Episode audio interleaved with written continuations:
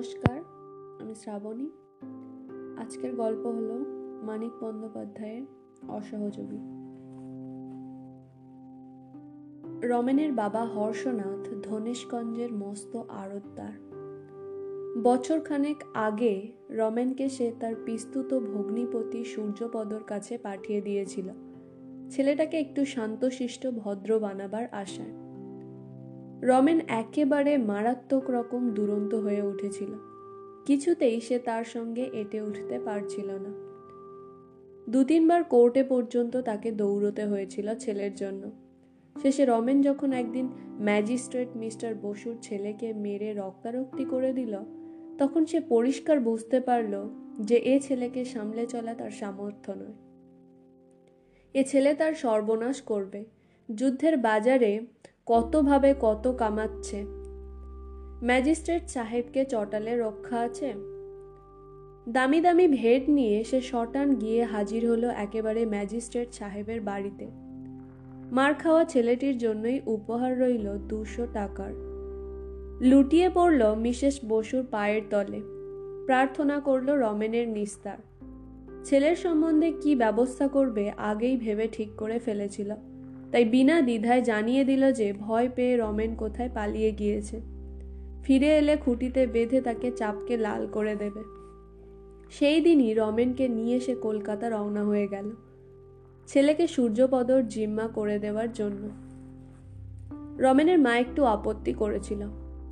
উনি স্বদেশি টদেশি করে শুনেছি, খোকাকে আবার না বিগড়ে দেন। হর্ষনাথ বলেছিল, স্বদেশি না ছাই জেলে যেত না স্বদেশি করলে? ওসব টাকা উপায়ের ফিকির। ছেলেদের নিয়ে দল টল সমিতি টমিতি করে চাঁদা তোলবার জন্য। মাস্টারের দিকে আর কারও পেট চলে নাকি? শহরতলিতে সূর্যপদর বাড়ি। এক রাত্রির বেশি হর্ষনাথ থাকতে পারেনি। তার কত কাজ ধনেশগঞ্জে। সূর্যপদকে সব জানিয়ে অনুরোধ করেছিল, ছেলেটাকে তোমায় মানুষ করে দিতে হবে ভাই। সূত্রে দিতে হবে। সূর্যপদ হেসে বলেছিল, দেব, ছেলেকে তোমার মানুষ করে দেব। একটা শর্ত করেছিল সূর্যপদ যে, এক বছরের মধ্যে রমেনকে ধনেশগঞ্জে নেওয়া চলবে না আর সোজাসুজি রমেনকে টাকা পাঠানো চলবে না। হর্ষনাথ রাজি হয়ে ফিরে গিয়েছিল। রমেনের খরচের জন্য পঞ্চাশ টাকা দিতে চাইলে সূর্যপদ মোটে পঁচিশ টাকা নিয়েছিলাম। বলেছিল, আমি গরিব মাস্টার। তোমার ছেলের খরচ চালাবার ক্ষমতা আমার নেই, কিন্তু পঁচিশ টাকার বেশি খরচ লাগবে না। পরের মাসে হর্ষনাথ পঞ্চাশ টাকা পাঠিয়েছিল। কয়েকদিন পরে পঁচিশ টাকা ফেরত আসায় খুশি হয়ে রমেনের মাকে বলেছিল, না, লোকটা সত্যিই ভালো। ছেলেটাকে শুধরে দিতে পারবে বলে মনে হয়। এক বছর পরে পুজোর ছুটিতে রমেন বাড়ি এলো। তার পরিবর্তন দেখে প্রথম কদিন হর্ষনাথ পরম খুশি যেমন চেহারায়, কথায়, ব্যবহারেও। তেমনই সে শান্ত, শিষ্ট, ভদ্র হয়ে এসেছে। উস্কো খুস্কো ঝাঁকড়া চুল ছোট ছোট করে ছাঁটা কিন্তু তাও আঁচড়ানো। জামা কাপড় সস্তা দামের কিন্তু দিব্যি, পরিষ্কার, পরিচ্ছন্ন। মুখখানা হাসি খুশি, কথা মিষ্টি, চালচলন, নম্র। গুন্ডার মতো চেহারা নিয়ে সারাদিন সে টো টো করে ঘুরে বেড়াতো, খেলা আর মারাবানি নিয়ে মেতে থাকতো। এমনই সে চঞ্চল ছিল এক বছর আগে। অকাজের পর অকাজ না করলে তার স্বস্তি ছিল না। একটা কথা কোনোদিন সে কারও শুনত না। সে চাপল্য, শয়তানি আর অবাধ্যতা কোথায় উড়ে গেছে? সারাদিন বাইরে বাইরে ঘুরে বেড়ায়। এই যা একটু দোষ। কিন্তু কোনো অপকর্মের খবর না পেয়ে এবং বাড়ি ফিরলে ছেলের দেহে বা জামা কাপড়ে দুরন্তপনার চিহ্ন না দেখে হর্ষনাথ নিশ্চিন্ত হয়। ভাবে এতদিন পরে দেশে এসেছে, পুরনো বন্ধুদের সঙ্গে হয়তো আড্ডা দিচ্ছে স্বাদ মিটিয়ে। ওতে আর কি এসে যায়? দিন সাতেক পরেই কিন্তু তার মনে খটকা লাগল। আড়ত থেকে ভাত খেতে বাড়ি ফিরে দেখে সতিনে দুর্ভিক্ষের কাঙালি, মেয়ে, পুরুষ, ছেলে, বুড়ো বাড়ির পাশে ফাঁকা বটগাছ তলায় পাত পেতে ভাত খাচ্ছে। পরিবেশন করছে রমেন আর তারই বয়সী পঁচিশ ত্রিশটি ছেলে। দেখে মুখ হা হয়ে যায় হর্ষনাথের। বাড়ির ভিতরে ধপাস করে বসে পড়ে ছেলেকে সে ডেকে পাঠায়। এসব কি হচ্ছে? রমেন তখন উৎসাহে ফুটছে, ওদের খাওয়াচ্ছি বাবা। কত হিসেব করে খাওয়াতে হচ্ছে জানো? কদিন ধরে খায় না, বেশি খেলেই মরবে। তা কি বোঝে ব্যাটারা? সবাই চেঁচাচ্ছে, আরও দাও আরও দাও, সামলানো দায়। চাল ডাল সব পেলি কোথায়? মা দিয়েছে। রমেনের মা ভয়ে ভয়ে বললেন, আহা, আবদার ধরেছে, খাওয়াক না। সবাই আশীর্বাদ করছে, ভালো হবে, ভালো হওয়াচ্ছে। বাড়ির ভাড়াটাই প্রায় ছোটোখাটো একটি গুদাম ঘর। আগে হর্ষনাথ রমেনের মার কাছ থেকে ভাড়ারের চাবি সংগ্রহ করল। তারপর বটতলার খাওয়া শেষ হলে সকলকে হাঁকিয়ে দিল। আধার নেমে এলো রমেনের মুখে। সে বলল, আমি ওদের সাত দিন রোজ খাওয়াবার কথা বলেছি, বাবা। তারপর ওরা গাড়ে, গায়ে ফিরে যাবে। চুপ কর, বেয়াদব কোথাকার। সাত দিন ধরে খাওয়াবে। আমাকে ফতুর করার মতলব না? দিন যায়, প্রতিদিন চারিদিকে ক্ষুধিত্বের কান্না হু হু করে বেড়ে যেতে থাকে। রমেন আর হাসে না। খেতে বসে ভাত ছড়িয়ে উঠে যায়। দুধ পড়ে থাকে দুধের বাটিতে, সন্দেশ পিঁপড়েই খায়। হর্ষনাথ রাগ করে বলে, কি জ্বালা বাপু, কেন হয়েছে কি? সবাই না খেয়ে মরে যাবে, তুমি কিছু করবে না বাবা? দিলাম যে কুড়ি মন চাল রিলিফ কুড়ি মন তোমার আড়তে হাজার হাজার মন চাল রয়েছে। সবাই ছিছি করবে বাবা, সবাই আমায় ঘেন্না করছে তোমার ছেলে বলে। চুপ কর, বেয়াদব কোথাকার। দুদিন রমেনকে খুঁজে পাওয়া যায় না। রমেনের মা কেঁদে কেটে অস্থির হয়। মনে মনে যথেষ্ট শঙ্কিত হলেও হর্ষনাথ বাইরে মুখ গম্ভীর করে থাকে। রাগে, ভয়ে, দুশ্চিন্তায় তার মেজাজটা যায় বিগড়ে।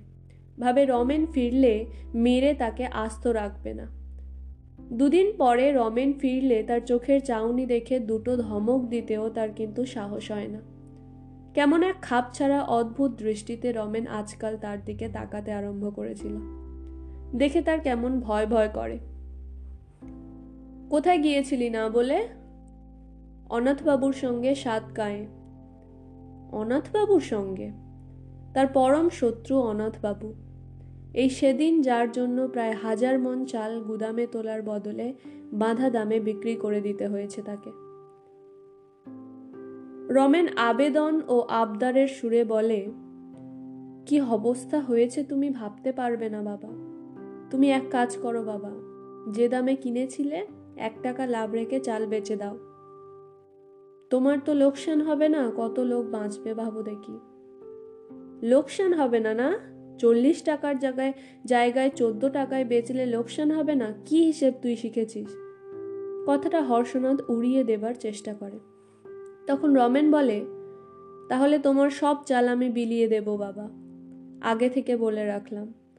তোমায় আমি মানুষ খুন করতে দেব না। ছোট মুখে বড় কথা বলিসনি খোকা, থাপড়া খাবি। বলে রাখলাম, দেখো, ছেলে মানুষের হালকা কথা কে তোমা, তা মনে রাখে। আরতে আর কতজন লোক? গুদাম তালা বন্ধ, চাইলেই কি আর চাল বিলিয়ে দিতে পারবে রমেন? পঞ্চাশ জন বন্ধু আর অনাথবাবুকে সঙ্গে নিয়ে এলেও নয়। সেই জন্য হর্ষনাথের ভাবনা হলো না। ছেলের পাগলামি দেখে মনটা শুধু খারাপ হয়ে গেল। কি কুক্ষণেই ছেলেকে মানুষ হতে পাঠিয়েছিলে? সূর্যপদর কাছে। এর চেয়ে ছেলেটা শয়তান গুন্ডা থাকাও ভালো ছিল। বয়স বাড়লে আপনিই শুধরে যেত। দিন কতক পরে হর্ষনাথ ব্যবসার কাজে তিন দিনের জন্য বাইরে গেল। আরতে বলে গেল, রমেন এসে গোলমাল করলে যেন ভালোভাবে শাসন করে দেওয়া হয়। আর অনাথ এসে হাঙ্গামা করলে যেন সোজা পুলিশ ডেকে ধরিয়ে দেওয়া হয়। একবার থানাটিও ঘুরে গেল। অনাথ কীভাবে তার ছেলের মাথা বিগড়ে দেবার চেষ্টা করছে জানিয়ে দেবার জন্য।